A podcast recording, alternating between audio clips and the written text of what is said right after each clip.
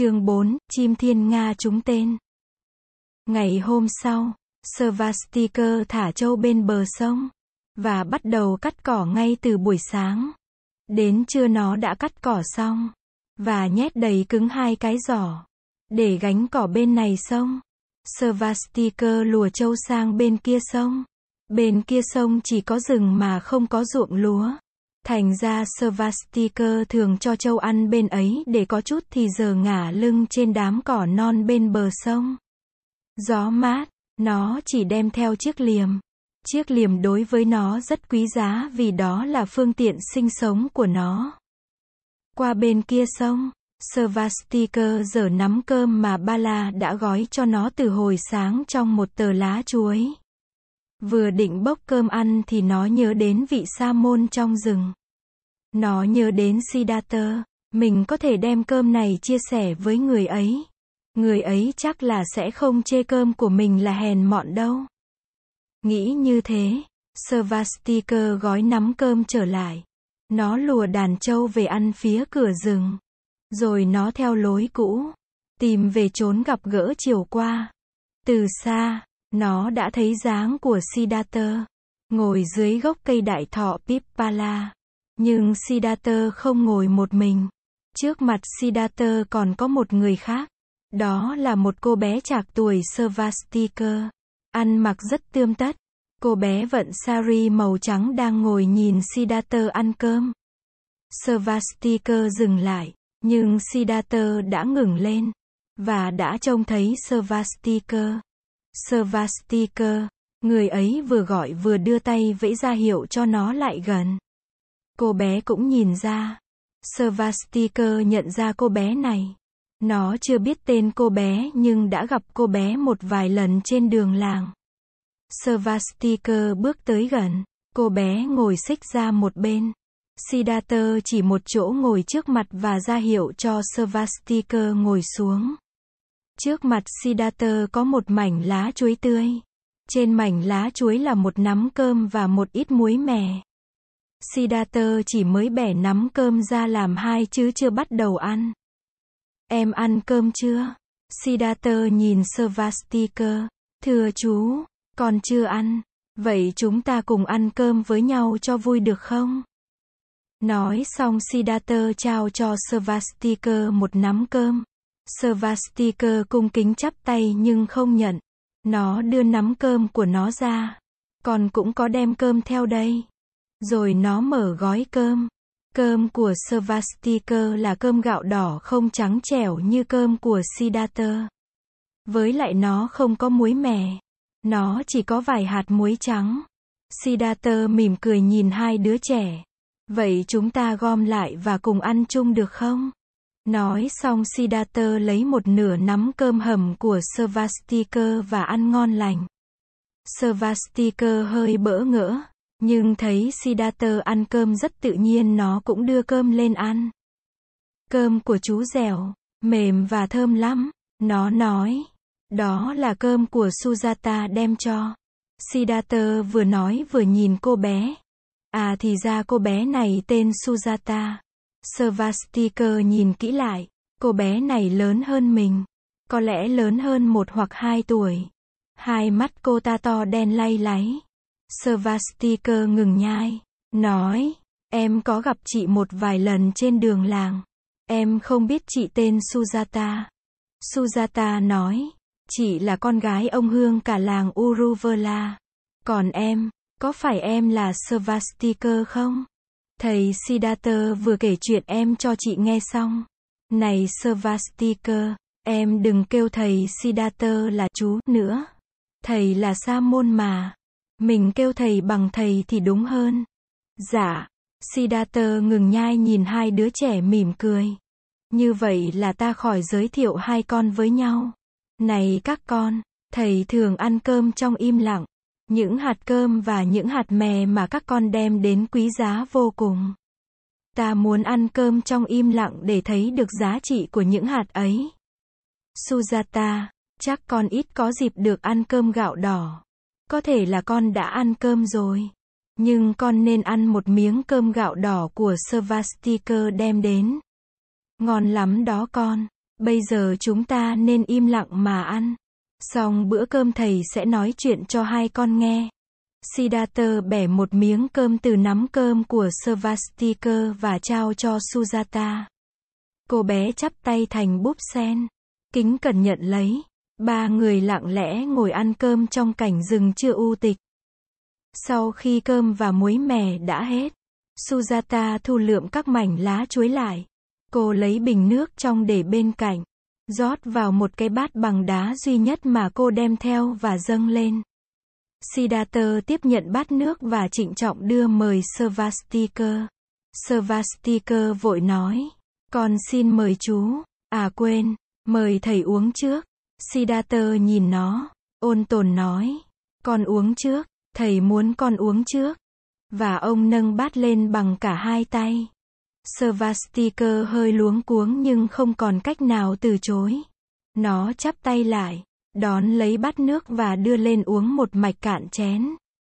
Rồi trao bát lại cho Siddhartha. Cũng bằng hai tay, Siddhartha chia bát ra để Sujata rót bát thứ hai. Khi bát nước đã đầy ông nâng lên với dáng điệu cung kính và thong thả uống từng ngụm nhỏ. Uống xong bát nước, Siddhartha lại chia bát ra để Sujata rót cho bát thứ ba.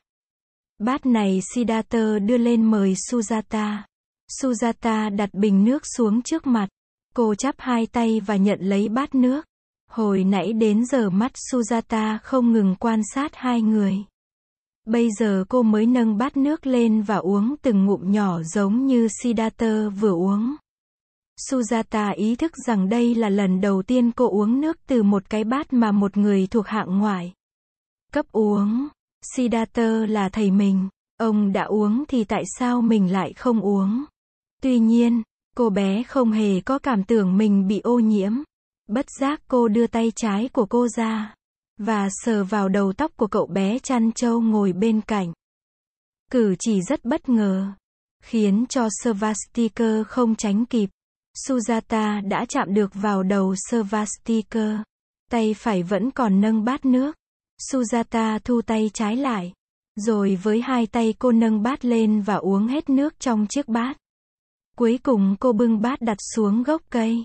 Và nhìn hai người, mỉm cười. Siddhartha gật đầu.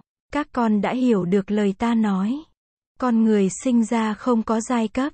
Nước mắt của người nào cũng mặn. Máu của người nào cũng đỏ. Chia người ra thành giai cấp để mà kỳ thị lẫn nhau. Đó là một điều sai lầm. Thầy đã thấy được điều đó trong khi thầy thiền quán. Sujata trang nghiêm. Chúng con là học trò của thầy và chúng con tin lời thầy dạy. Nhưng ở đời hình như không có ai nghĩ như thầy hết. Ai cũng tin rằng những người Sudra và những người ngoại cấp đã được sinh ra từ bàn chân của Chúa. Trời Phạm Thiên, Kinh điển cũng nói như vậy. Có ai dám nghĩ khác hơn đâu. Thầy biết, nhưng sự thật là sự thật. Dù không có ai tin theo. Một điều sai lầm mà được hàng triệu người tin theo thì cũng là một điều sai lầm. Các con phải có thật nhiều can đảm mới có thể sống theo sự thật. Để thầy kể chuyện này cho các con nghe. Hồi đó thầy mới có 9 tuổi. Một hôm thầy đang chơi thơ thần một mình ở trong vườn thì có một con chim thiên nga từ trên trời. Rơi xuống, ngay trước mặt thầy. Con chim có vẻ đau đớn lắm. Nó quằn quại trên mặt đất. Thầy chạy tới ôm nó lên.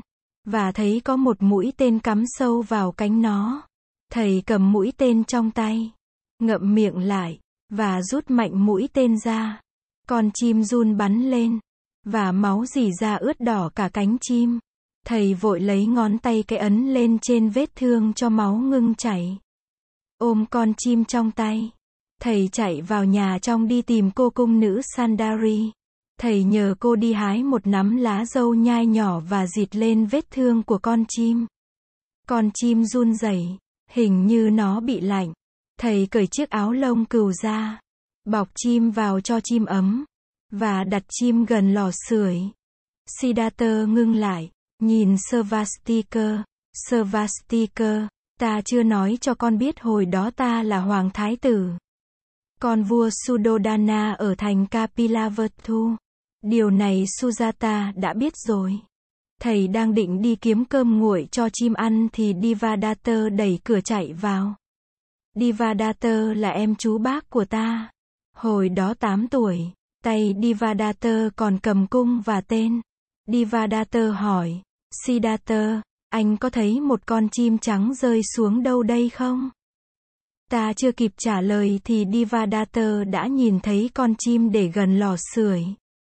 Nó định chạy tới giành lấy con chim. Ta vội ngăn nó lại. Em không được lấy con chim. Con chim này là của anh. Divadater không chịu. Con chim ấy là của em. Chính em bắn nó rơi xuống. Lúc đó ta đứng trận trước mặt Divadater. Cương quyết không cho nó giờ tới con chim. Ta nói, con chim này bị thương. Anh cứu nó. Anh che chở cho nó. Nó cần anh, chứ nó không cần em. Divadater là một đứa em cũng cứng đầu lắm. Nó có chịu thua đâu. Nó lại là một đứa trẻ thông minh. Nó lý luận, này nhé, anh nghe đây, con chim này, khi nó còn bay trên trời thì nó không thuộc về ai cả. Em bắn nó rơi xuống, thì lý đương nhiên nó thuộc về em. Nghe nói như thế, thầy tức lắm, lý luận của nó có vẻ vững chãi đanh thép. Nhưng thầy thấy nó có một cái gì sai sai ở trong ấy mà không biết đích xác là sai ở chỗ nào. Thầy thấy nghẹn cả họng, và rất muốn thụi nó một cái thật mạnh vào vai. Nhưng thầy đã không làm thế. Thầy cũng không biết tại sao. Bỗng nhiên thầy tìm thấy được cách trả lời Divadatta. Thầy nói, em cũng nghe anh nói đây. Thói thường, những kẻ thương yêu nhau mới ở chung với nhau. Còn những kẻ ghét bỏ nhau thì không bao giờ sống chung với nhau. Em có ý giữ muốn bắn giết con chim. Như vậy em và con chim là những kẻ thù ghét nhau. Làm sao con chim có thể ở chung với em được? Trong khi đó, anh cứu con chim, anh dịt vết thương cho nó, anh sưởi ấm cho nó, và anh đang đi kiếm thức ăn cho nó ăn. Vậy thì anh và con chim là những kẻ biết yêu thương nhau. Anh và con chim có thể ở chung với nhau. Như anh đã nói, con chim nó cần anh, chứ nó không cần em. Sujata vỗ hai tay lại với nhau kêu đốp đốp. Thầy nói đúng lắm, thầy nói đúng lắm. Siddhartha quay sang nhìn Svastika. Còn con, con thấy lý luận của thầy thế nào? Svastika ngẫm nghĩ. Một lát sau nó nói. Con, con cũng thấy thầy có lý.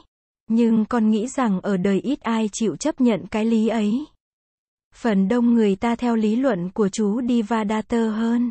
Siddhartha gật đầu. Con nói đúng. Người đời phần lớn đều hùa theo lý luận của Divadater.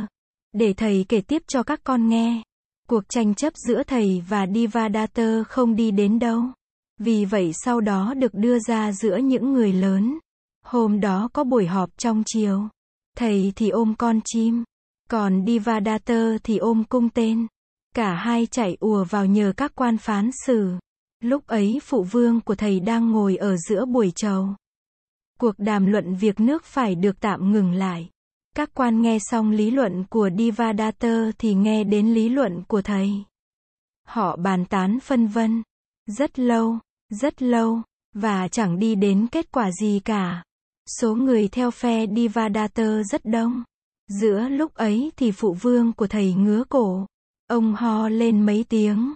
Lập tức các quan đều im lặng. Ai cũng nhìn vua. Và sau đó, buồn cười chưa? Mọi người đều nghĩ lý luận của thầy đúng hơn. Và nên giao con chim cho thầy giữ. Divadater tức lắm. Thầy được con chim. Nhưng cũng không thấy vui mấy. Bởi vì tuy còn nhỏ tuổi. Thầy cũng dư sức để biết rằng sự thắng cuộc của thầy không được vẻ vang. Người ta vì nể phụ vương thầy mà cho thầy thắng cuộc chứ không phải vì họ thấy lý luận của thầy là đúng. Buồn quá thầy nhỉ. Sujata buột miệng. Buồn thật. Nhưng lúc đó nghĩ đến sự an toàn của con chim. Thầy cũng cảm thấy được an ủi ít nhiều. Nếu không thì con chim đã bị đưa xuống nhà bếp để làm thịt rồi. Ở đời, ít người biết nhìn bằng con mắt thương yêu. Vì vậy họ ác độc với nhau. Họ không tha thứ cho nhau. Hồi ấy tuy mới có 9 tuổi, Thầy đã thấy được điều đó. Những kẻ yếu đuối và đứng ở cô thế thường thường là dễ bị bắt nạt và làm hại. Lý luận của thầy hồi đó, bây giờ thầy vẫn thấy có giá trị. Đó là lý luận của tình thương yêu và sự hiểu biết. Đó là sự thật có thể làm vơi bớt nỗi khổ của mọi loài.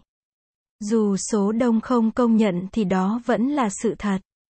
Cho nên thầy dặn các con, các con phải có thật nhiều can đảm mới có thể đứng về phía sự thật mà bảo vệ sự thật.